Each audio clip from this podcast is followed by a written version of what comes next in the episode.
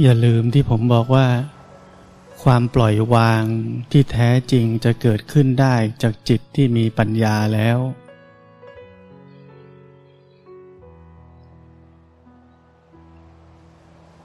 พวกเราทุกคนเคยทุกข์เพราะความคิด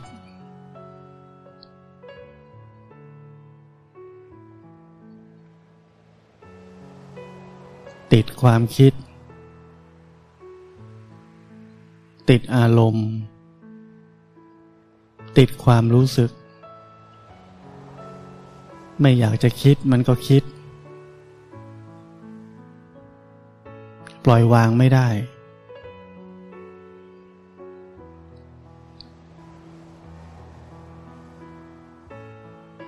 ถ้าเราไม่รู้จักการปฏิบัติธรรม เราก็จะเข้าไปคิด จะคิดให้มันแตกหัก คิดให้มันได้คำตอบ คิดว่าทำไมเขาทำกับเราอย่างนั้นทำไมเขาพูดกับเราอย่างนี้ นี่คือลักษณะของจิตที่มันอ่อน ไม่มีสมาธิ จึงหลงเข้าไปในความคิดหลงเข้าไปในอารมณ์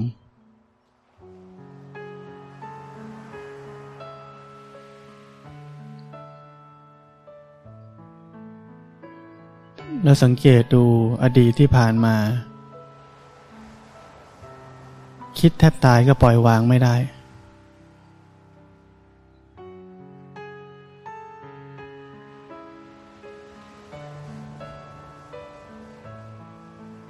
จะปล่อยวางได้ตอนไหน คิดจนเหนื่อยแล้ว เลิกดีกว่า อันนี้ไม่ได้ปล่อยวางด้วยปัญญา ปล่อยวางเพราะมันเหนื่อยแล้ว พอแล้ว เบื่อแล้ว ไปหาอย่างอื่นทำดีกว่า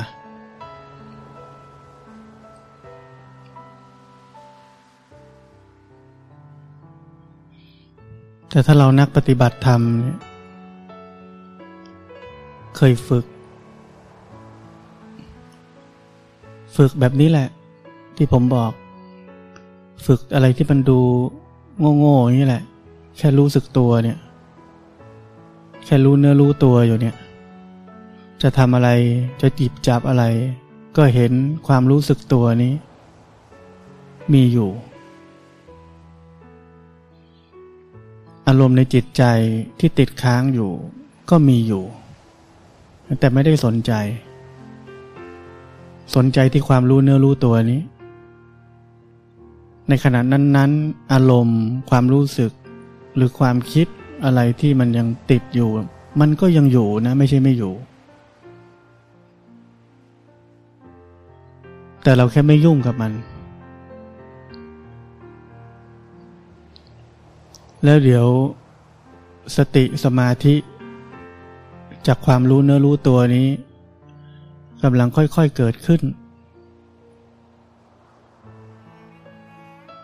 อยู่ดีๆ มันก็หลุดออกจากอารมณ์ ความรู้สึกความคิดเหล่านั้นที่ติดอยู่ เอง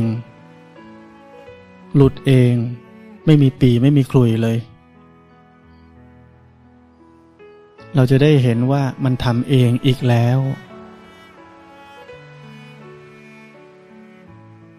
เป็นไปตามเหตุปัจจัยคือมีสมาธิ ก็เกิดผลแบบนี้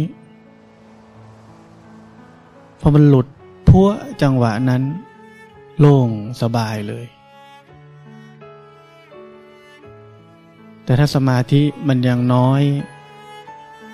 หลุดพัวดีใจหลงเข้าไปดีใจ เอ้าสมาธิตกอีกแล้ว เรื่องเดิมมาใหม่ ติดใหม่ แต่อาจจะติดเบาลง ความเข้มข้นอาจจะลดลง ก็เห็นอีกอ้ เป็นเองอีกแล้ว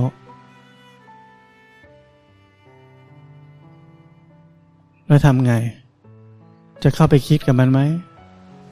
ไม่ใช่ ก็รู้เนื้อรู้ตัวต่อไปทำเหมือนเดิม ทีนี้มันจะหลุดอีก หรือจะค่อยๆคคลาย จนหมดไปก็ได้ มันแบบไหนก็ได้ แล้วแต่มันจะทำ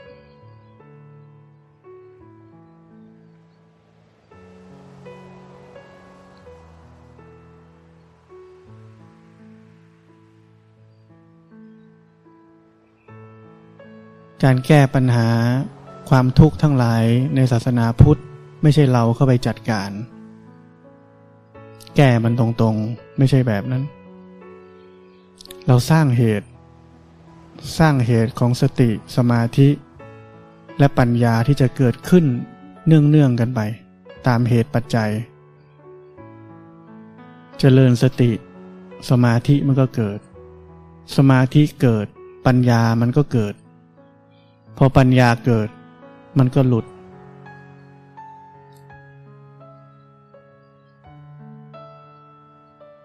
เนี่ยความหลุดพ้นเนี่ยสัมผัสได้เลยใช่ไหม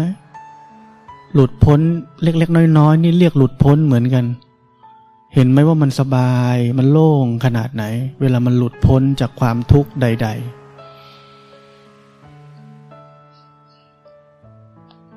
แล้วลองนึกว่าหลุดพ้นที่เรียกว่านิพพานเนี่ย หลุดพ้นจากทุกทั้งปวงนี่มันจะขนาดไหน เราหลุดพ้นจากทุกนิดเดียวเรายังรู้สึกโอ้โห มันสุดยอดเลยวะ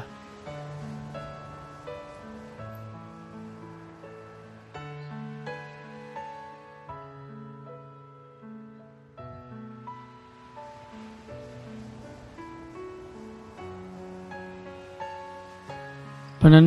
ถ้าเราพิจารณาให้ดีเนี่ย ตอนนี้เราลองคิดว่าเป้าหมายในชีวิตของเราคืออะไร ตอนเด็กๆเป้าหมายในชีวิตเราคืออย่างหนึ่ง เรียนจบมหาวิทยาลัย เป้าหมายในชีวิตเราก็อีกอย่างหนึ่งทำงานเป้าหมายในชีวิตเราก็อย่างหนึ่ง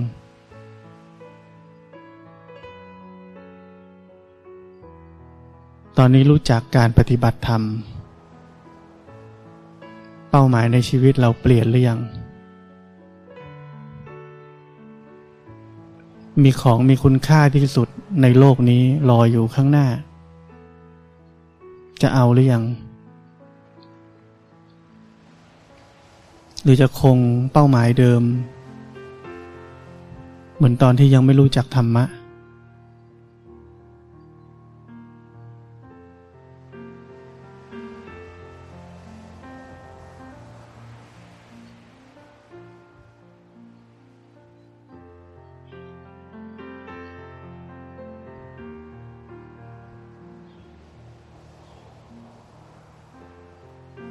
เวลาเรามีความทุกข์ เจอเพื่อนเจอ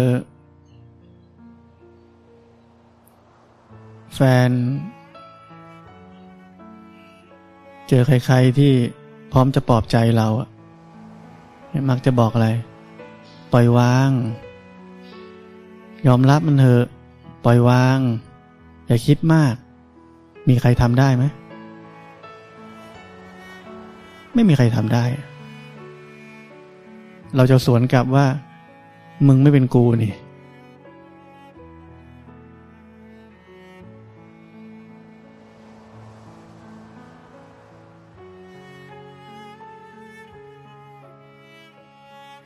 ไม่เป็นชั้น แกไม่รู้หรอกว่ามันทุกข์ขนาดไหนนี่ปอบยังไงมันก็ยังทุกข์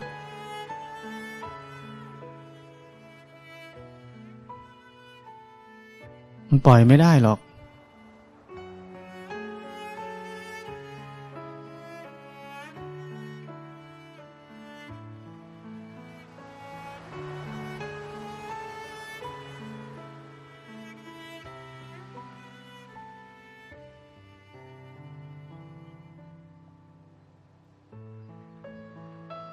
แต่สุดท้ายชีวิตก็ต้องปล่อยวาง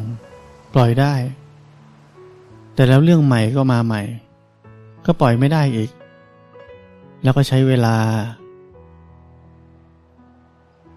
ไม่ก็หนี หนีความทุกข์ อกหักก็ไปมีแฟนใหม่ ก็คลาย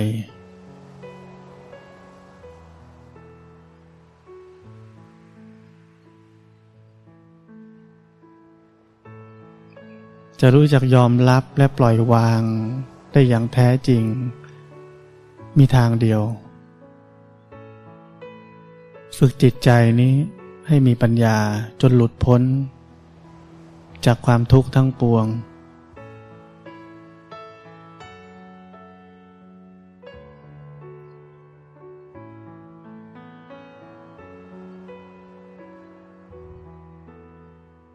ความหลุดพ้นด้วยวิธีอื่นๆ เป็นของชั่วคราว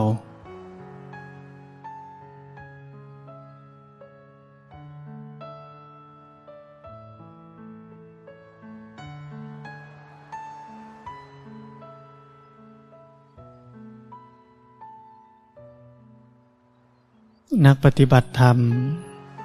เป็นทุกข์ เป็นทุกข์คนฉลาดหน่อยมาปฏิบัติธรรม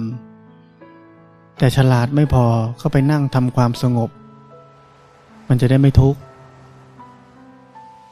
สงบ ไม่มีปัญญา ก็หลุดพ้นเหมือนกัน แต่หลุดพ้นชั่วคราว พอเลิกทำความสงบมันก็ทุกข์ใหม่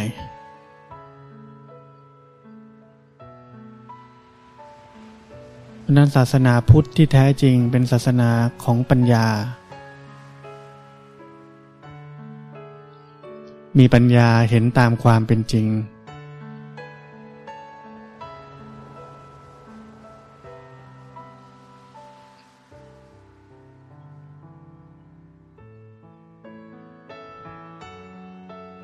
เมื่อเราเข้าใจอะไรตามความเป็นจริง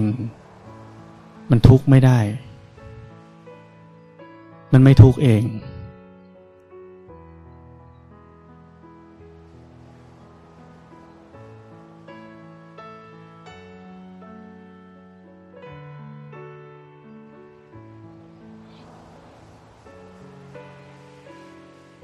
บางทีเรื่องนิดเดียวนะก็ทำให้เราทุกข์ได้ เรื่องเล็กมากเลย คนอื่นเขาถ้ามารู้เรื่องเขาคงจะแบบเฮ้ยทุกข์อะไรวะกับเรื่องแค่นี้ไอ้เรื่องนิดเดียวของคนอื่นน่ะพอดีมันเป็นเรื่องใหญ่ของเราเพราะอะไร แต่ละคนสะสมนิสัย สันดานอนุสัย มาไม่เหมือนกัน บางคนก็ทุกข์กับเรื่องแบบนี้ บางคนก็ทุกข์กับเรื่องแบบนั้น สองคนเอามาคุยกัน มันก็บอกว่าไอ้เรื่องแบบนั้นไปทุกข์ทำไม มันพูดเหมือนกัน แต่มันทุกข์กันคนละเรื่อง เพราะกรรมมันไม่เหมือนกัน กรรมที่จะติดกับเรื่องอะไรอะไรมันไม่เหมือนกัน เพราะฉะนั้นถ้าใครทุกข์อะไรอยู่ เราก็อย่าไปคิดว่าเอ้ยทำไมแค่นี้มันทุกข์เพราะกรรมเขาเป็นแบบนั้น เขาต้องติดแบบนั้น เราก็ทุกข์อีกแบบหนึ่งเหมือนกันนะ่ะเขาอาจจะไม่ทุกข์แบบเราก็ได้เพราะนั้นให้เข้าใจซึ่งกันและกันว่าเราทุกคนล้วนเป็นผู้ที่ยังทุกข์อยู่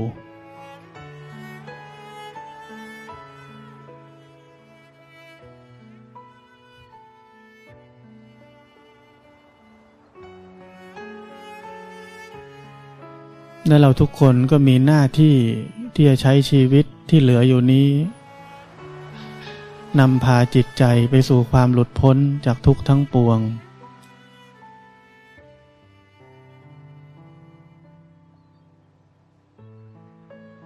เราเขาก็เหมือนกัน ยังทุกข์กันเหมือนกันหมด ไม่มีใครดีกว่าใคร ยังมีกิเลสเหมือนกัน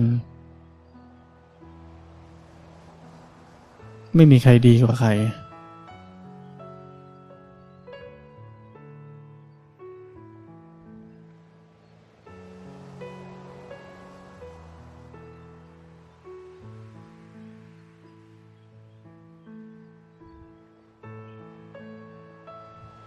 เห็นแบบนี้ มันจะช่วยลดความถือตนถือตัวว่าเราดีกว่าเขา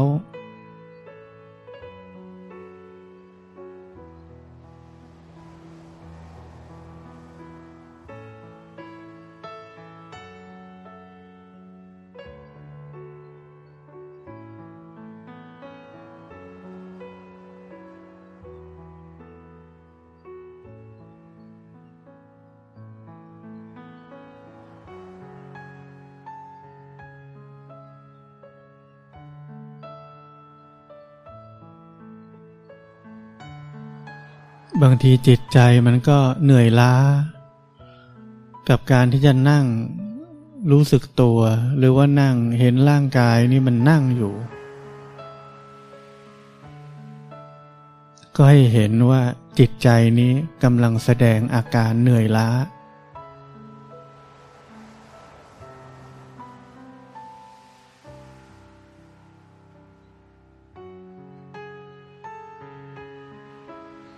ถ้าไม่นั่งเห็นร่างกายมันนั่งอยู่ จะไปนั่งหลงเหรอ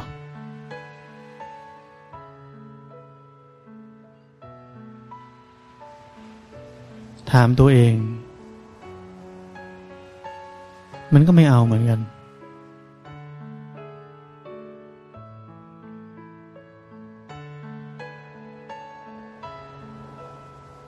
เพราะนั้นรู้ทัน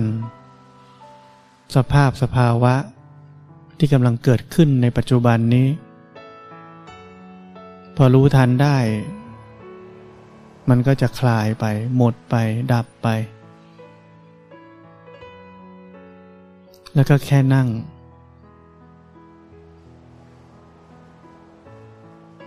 อย่าให้การแค่นั่งแล้วมันเหนื่อย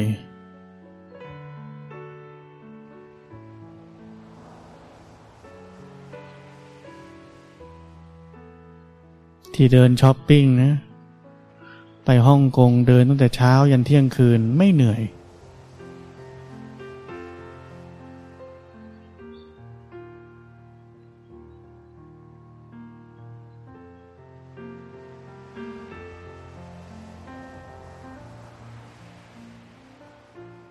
ความหลงเนี่ยมันมีอำนาจมากมันทำให้เราทำอะไรก็ได้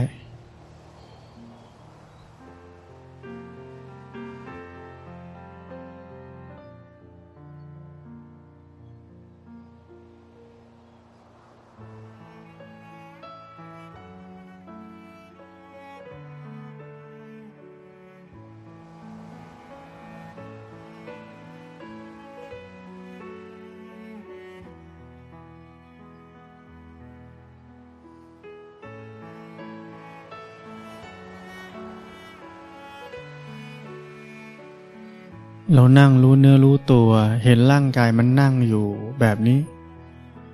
สังเกตได้ไหมว่า จิตใจเนี่ย มันมีอาการมีลักษณะ ที่เหมือนมันจะออกไปอะ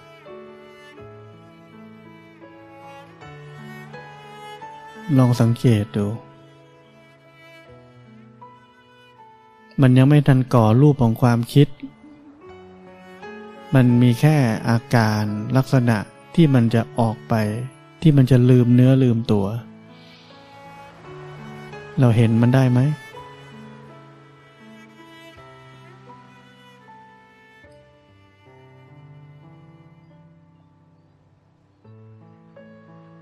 มันแวบๆ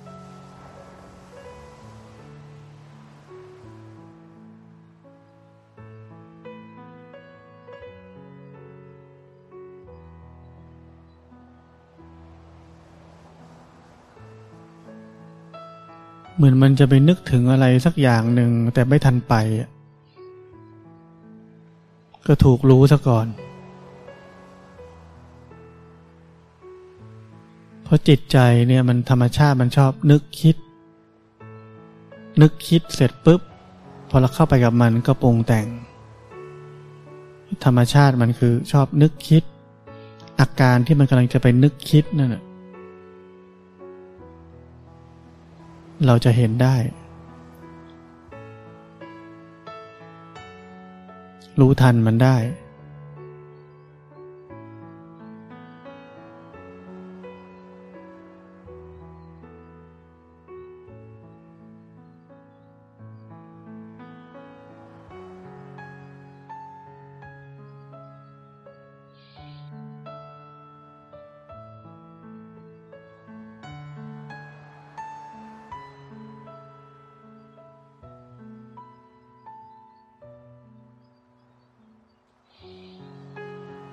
ไม่จมลงไปในความสงบ หายใจเข้าลึกๆ ให้มันตื่นเข้าไว้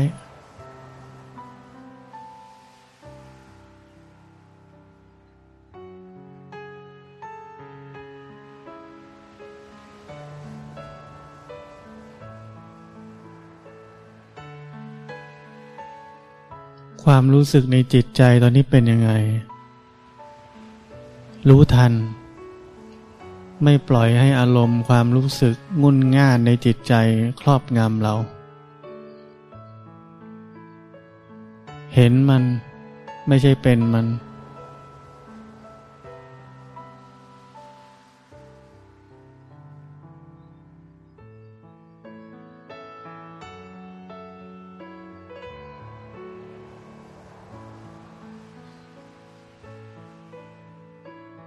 อย่าตกล่องของความเคลิ้ม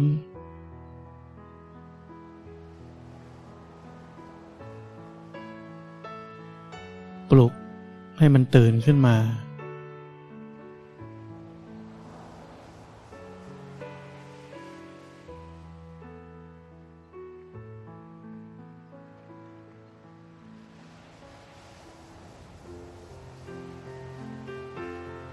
อย่าปล่อยให้จิตล่องลอยออกไป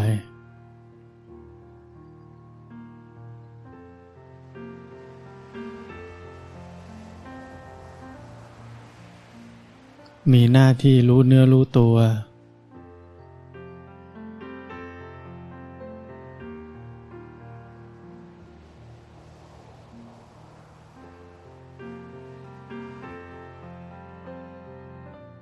ความรู้สึกอารมณ์ทางจิตใจ มีหน้าที่เห็น ไม่ใช่เป็น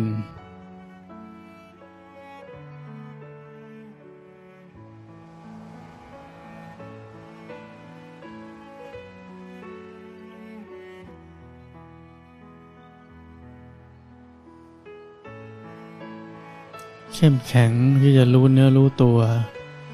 ไม่พ่ายแพ้ต่ออารมณ์ความรู้สึกในจิตใจ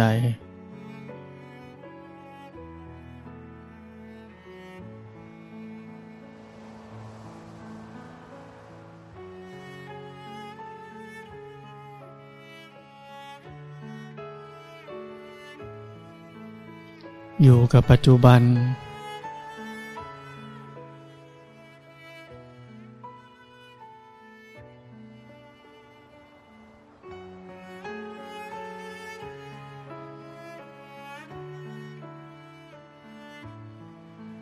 ร่างกายมีไว้รู้สึก จิตใจมีไว้รู้ทัน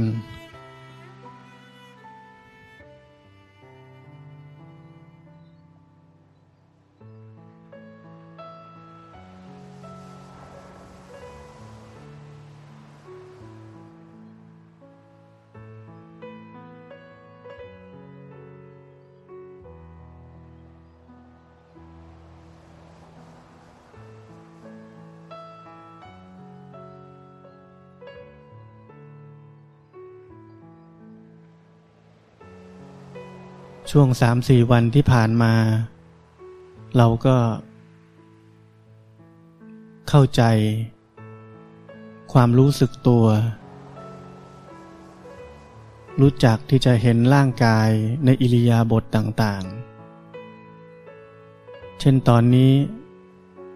ร่างกายนี้กำลังนั่งอยู่เราก็เห็น เราใช้ร่างกายนี้เป็นบาทฐาน ของความรู้สึกตัว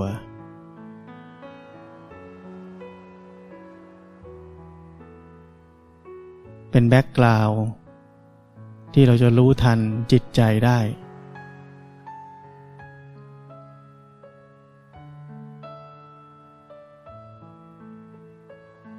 ทีนี้ต่อไปนี้ไม่ว่าอะไรกำลังจะเกิดขึ้นผ่านเข้ามา ทางใจ ให้เรารู้มันลงไปในมุมของไตรลักษณ์ อะไรที่กำลังจะเกิดขึ้นผ่านมาทางร่างกาย ให้เรารู้มันในมุมของไตรลักษณ์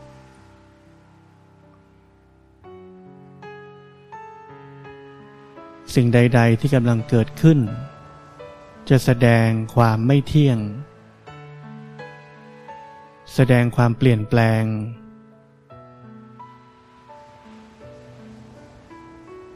จากที่ไม่เคยมีอยู่ มันก็เกิดขึ้นมา จากที่มันเกิดขึ้นมาแล้ว มันก็ทนอยู่สภาพเดิมไม่ได้ ถูกบีบคั้นให้ต้องแตกดับสลายตัวไป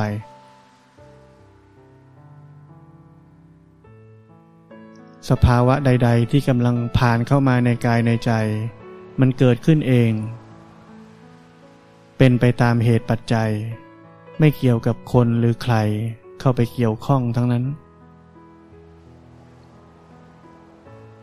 มันเกิดหรือดับด้วยตัวของมันเอง มีเหตุก็เกิด หมดเหตุก็ดับ บังคับไม่ได้ นี่คืออนัตตา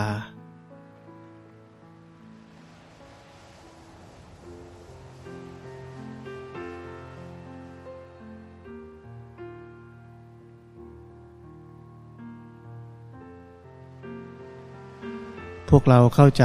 ความรู้สึกตัว ความรู้เนื้อรู้ตัว ความอยู่กับเนื้อกับตัว เป็นแบ็กกราวแล้ว เป็นพื้นฐานของชีวิตแล้ว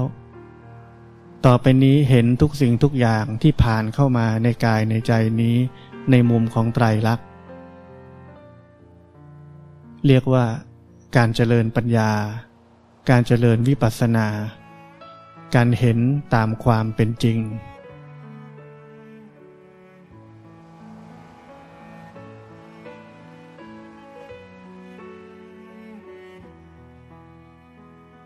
ส่วนใหญ่เวลาอะไรเกิดขึ้นเราสงสัย เอ๊ะทำไมเป็นแบบนี้ เอ๊ะทำไมเป็นแบบนั้น เข้ามาถาม เข้ามาหาสาเหตุไปนั่งคิด ไปหาข้อมูลมันเป็นเพราะอะไรทำไมเป็นแบบนี้ ให้รู้ไว้ว่าตอนนั้นความเป็นเราเกิดขึ้นแล้ว ความเป็นคนเกิดขึ้นแล้ว อัตตาตัวตนเกิดขึ้นแล้ว ไม่ว่าเราจะรู้สาเหตุหรือไม่รู้สาเหตุของมัน ทุกสิ่งทุกอย่างเราทุกคนจะเห็นได้ในมุมของไตรลักษณ์จบลงที่ไตรลักษณ์จบลงไปที่ตรงนั้น แล้วเราจะไม่ต้องมีปัญหา กับอะไรใด ๆ ทั้งสิ้นที่กำลังเกิดขึ้นในตอนนี้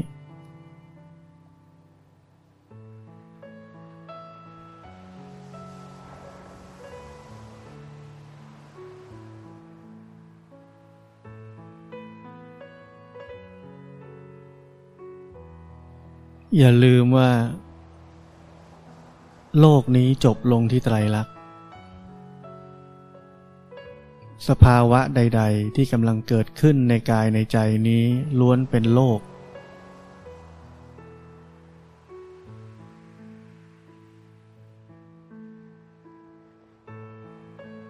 เมื่อทุกอย่างจบลงที่ไตรลักษณ์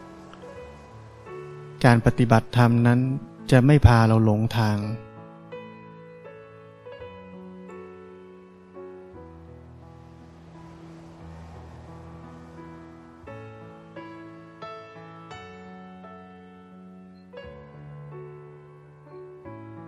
จะไม่พาเราไปติดแค่ความว่าง ความสบาย ความโปร่ง ความโล่ง ความสุข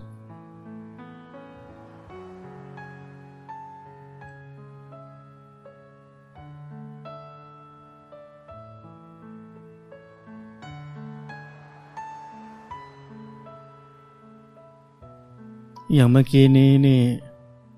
แม่ผมก็มาเล่า นั่งสมาธิเห็นกาย เห็นอาการทางกายอาการทางใจ เห็นไปเห็นมา มันโปร่งโล่งว่างสบาย อัศจรรย์อย่างที่ไม่เคยรู้สึกมาก่อน ร่างกายด้านบนหายไป ขายังเหลือ หัวยังเหลือ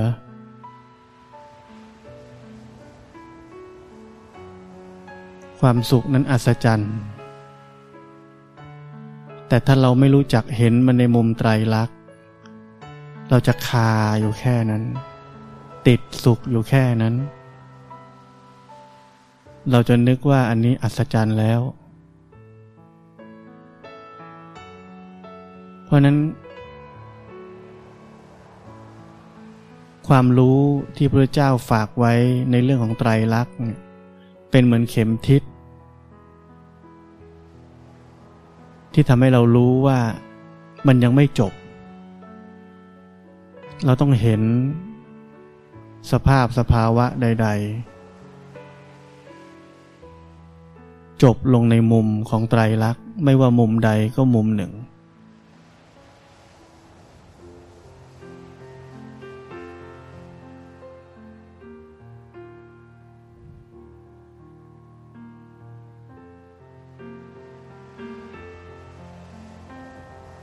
และนี่เป็นตัวอย่างที่เราจะเห็นได้ว่า การเห็นกายและจิต เห็นอาการทางกายหรืออาการทางจิตใจ ตามความเป็นจริงไปเรื่อยๆ รู้อย่างที่มันเป็นไปเรื่อยๆ เป็นบ่อกเกิดของสมาธิ เราไม่ได้ไปนั่งทำสมาธิ เรานั่งรู้เห็นกายและจิตนี้ไปเรื่อยๆ สมาธิมันเกิดเอง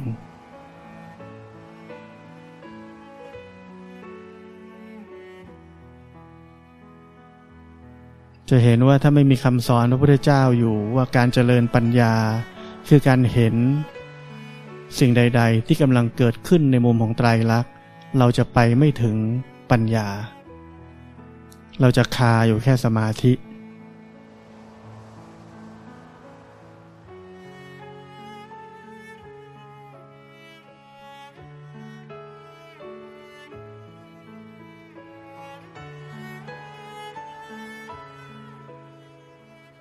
แต่บางคน ได้ยินได้ฟังคำสอนครูบาอาจารย์ อ่านหนังสือธรรมะพูดถึงสิ่งเหล่านี้มาก จนเราจำขึ้นสมองแล้ว เวลาเราปฏิบัติไปเนี่ย มันก็เป็นไปเองตามธรรมชาติเลย ไม่ติดไม่คาอยู่ที่ใด เพราะว่าฟังมาเยอะแล้ว รู้อะไรเป็นอะไร จิตใจมันก็ไปเอง เป็นเอง เห็นไตรลักษณ์เอง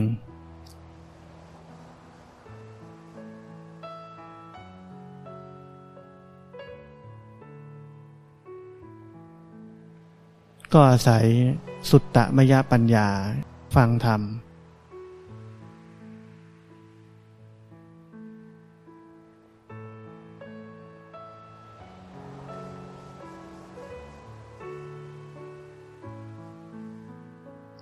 แต่ถ้าเราไม่ได้เคยมีโอกาสได้ฟังธรรมในแง่ของการเจริญปัญญา มันก็คล้ายๆ มันไปต่อไม่ถูก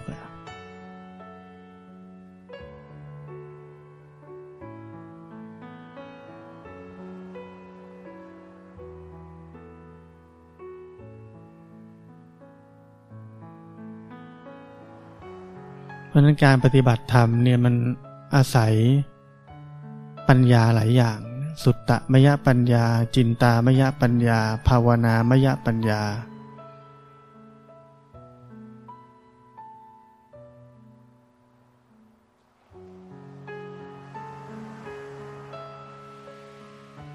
อาศัยศิลปะ มาก บางคนฟังเรื่องเจริญปัญญามาก มันจะเจริญปัญญาอย่างเดียวเลยสมาธิยังไม่มีเลย จิตยังไม่พร้อมเลยจะเจริญปัญญาจะเห็นไตรลักษณ์มันคิดไตรลักษณ์แทน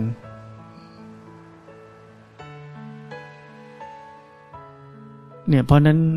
มันไม่ใช่เรื่องง่าย ๆ ที่จะ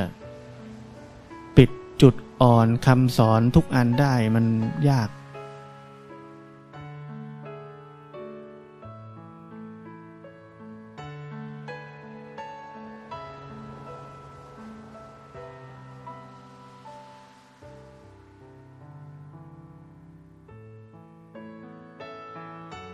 เมื่ออะไรที่กำลังจะผ่านมา ผ่านไป ในกายในใจนี้ แล้วเราจบลงที่ไตรลักษณ์แรกๆเราอาจจะไม่ค่อยชำนาญ แต่เดี๋ยว อะไรอะไรมันผ่านมาผ่านไปเรื่อยๆ มันจะเห็นจนชินอะชินว่า เออ ทุกอย่างมันก็เเป็นแบบนี้ เนี่ยหรือว่าที่สรุปกันว่ามันเป็นเช่นนั้นเองนะตัทตา มันเป็นเช่นนั่นเอง มันก็มาจากไตรลักษณ์นั่นแหละ คือเห็นเรื่อยๆ เห็นจนชิน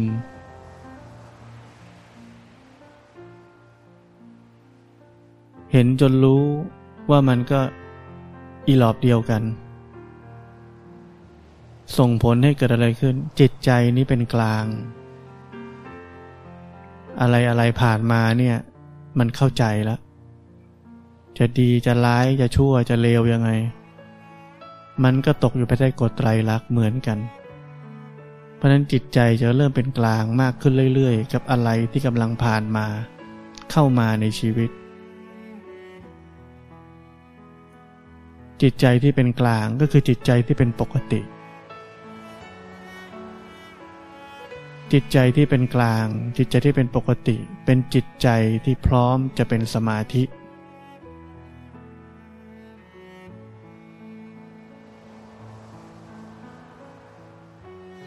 มันก็วนกลับมาอีก วนกลับมาเติม สมาธิอีก จากการเห็น กายและใจ ตามความเป็นจริง เนี่ยมันส่งเสริมซึ่งกันและกันหมุนไปหมุนมาไปเรื่อยๆ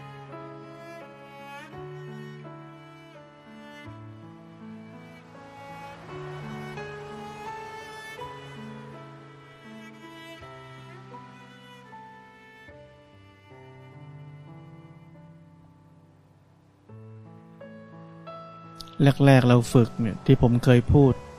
รู้สึกตัว พ้นออกจากโลกของความคิดปรุงแต่ง โดยการรู้ทันความคิด ไม่เข้าไปในความคิด ความคิดเกิดขึ้นตามธรรมชาติของมันแล้วรู้ทัน และข้อที่สามสุดท้ายคือหันกลับไปดูจิตใจบ่อยๆ ถ้าเราไม่หันกลับไปดูจิตใจไม่ย้อนกลับไปดูจิตใจ ระหว่างวันไปดูเหอะล่องลอยคิดนู่นคิดนี่ฟุ้งซ่านสารพัดเลย รู้สึกตัวก็เอาไม่อยู่ เพราะกำลังความฟุ้งซ่านในชีวิตเรามันเยอะ เพราะนั้นสามข้อนี้เป็นพื้นฐานของนักปฏิบัติทุกคน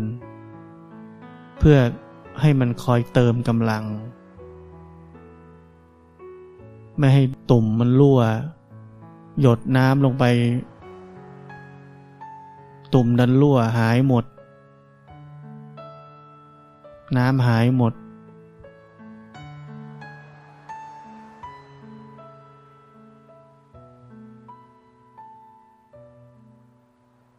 รู้สึกตัวทีหนึ่งปึ้ง คิดไปสิบนาที รู้สึกตัวทีหนึ่งปึ้ง คิดไปชั่วโมงหนึ่ง นี่เขาเรียกว่าตุ่มมันมีรูรั่ว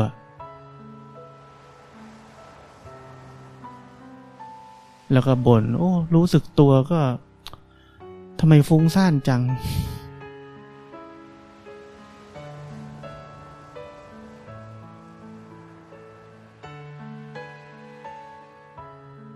เพราะนั้นใช้ทั้งกายและใจนี้ เป็นตัวปั่นกำลังให้เกิดสมาธิ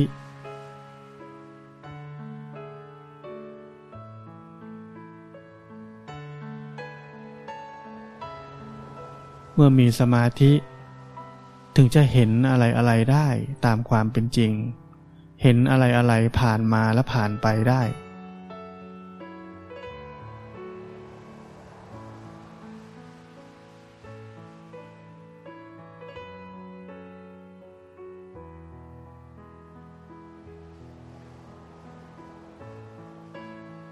เหมือนพวกเราเนี่ยก็ ฟังธรรมกันมามาก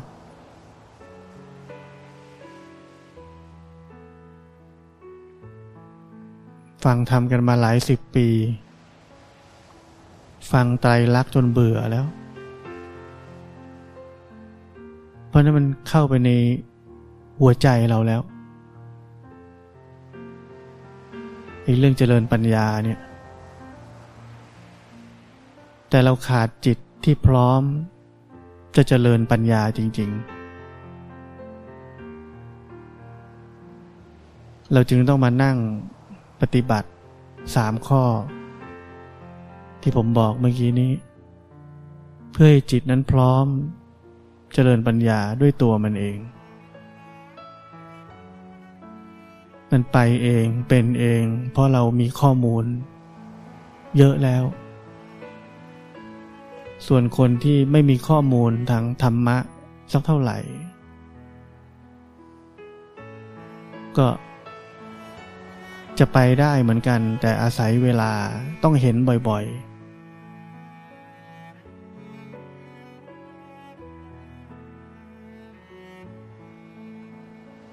เห็นบ่อยๆ มันก็แสดงความจริงในที่สุดเหมือนที่พระพุทธเจ้า ได้รับความจริงในที่สุด ไม่มีใครบอกท่านหรอกเรื่องไตรลักษณ์ท่านก็อาศัยการเห็น เห็นไปเรื่อยๆ จนอ๋อ ทุกสิ่งเหมือนกันแบบนี้ จบลงที่ไตรลักษณ์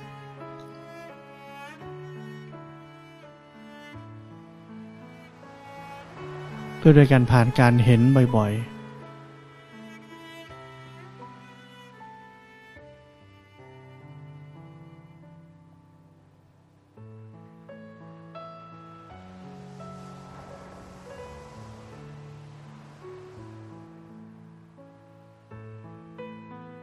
แต่พวกเราโชคดีก็มีคนเฉลยข้อสอบแล้ว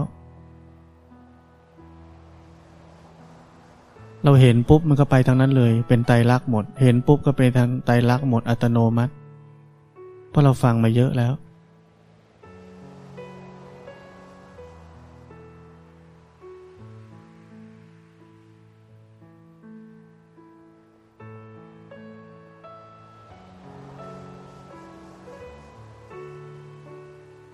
อย่างเราเห็นไหมว่าร่างกายเนี่ย มันหายใจเองเราไม่ต้องสั่ง เราต้องสั่งมันไหมให้หายใจเข้าหายใจออก มันไม่ต้องสั่งมันทำเอง สั่งให้หัวใจหยุดเต้นได้ไหม สั่งไม่ได้นะมันทำเองเนี่ยลักษณะแบบเนี้ย เราเห็นร่างกายในมุมของไตรลักษณ์ได้ มันเป็นเองทำเอง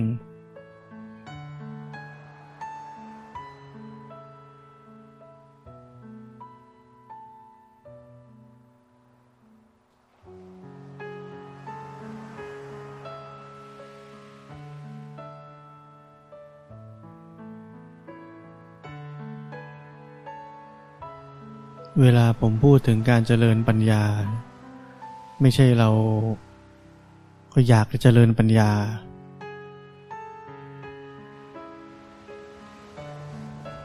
เห็นไตรลักษณ์อยากเห็นไม่ใช่แบบนั้น หน้าที่ของเราคือ เตรียมจิตให้พร้อม ด้วยความรู้สึกตัว เตรียมจิตให้พร้อมหมายความว่า ให้จิตนั้นมันเป็นผู้รู้ผู้ตื่นผู้เบิกบานขึ้นมาก่อนสำคัญคือ อาศัยความรู้สึกตัว อาศัยการหันกลับมาดูจิตใจบ่อยๆ อาศัยการอุดรูรั่วด้วยการรู้ทันจิตที่ฟุ้งซ่านออกไป จิตที่ไหลไปคิดไปปรุงแต่งรู้ทันมัน ไม่เข้าไปในมัน รู้เนื้อรู้ตัวไว้ อันนี้คือจุดสำคัญที่สุด ถ้าจิตมันไม่พร้อมเนี่ย ต่อให้ไปดูไตรลักษณ์ไปเห็นไตรลักษณ์มันก็เห็นไม่จริง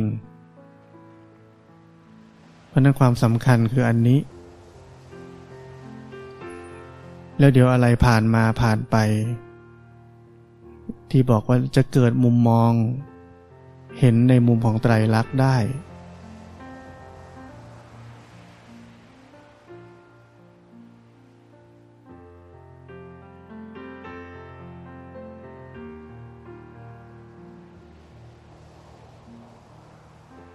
เพราะนั้นไม่ใช่บอกว่าเจริญปัญญาแล้วก็ทิ้งความรู้สึกตัวทิ้งนู่นทิ้งนี่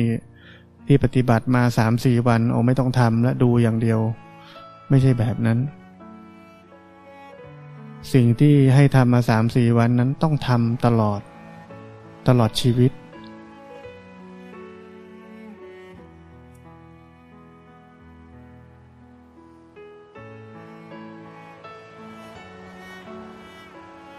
แล้วการเจริญปัญญาที่ว่าจึงจะเกิดได้จริง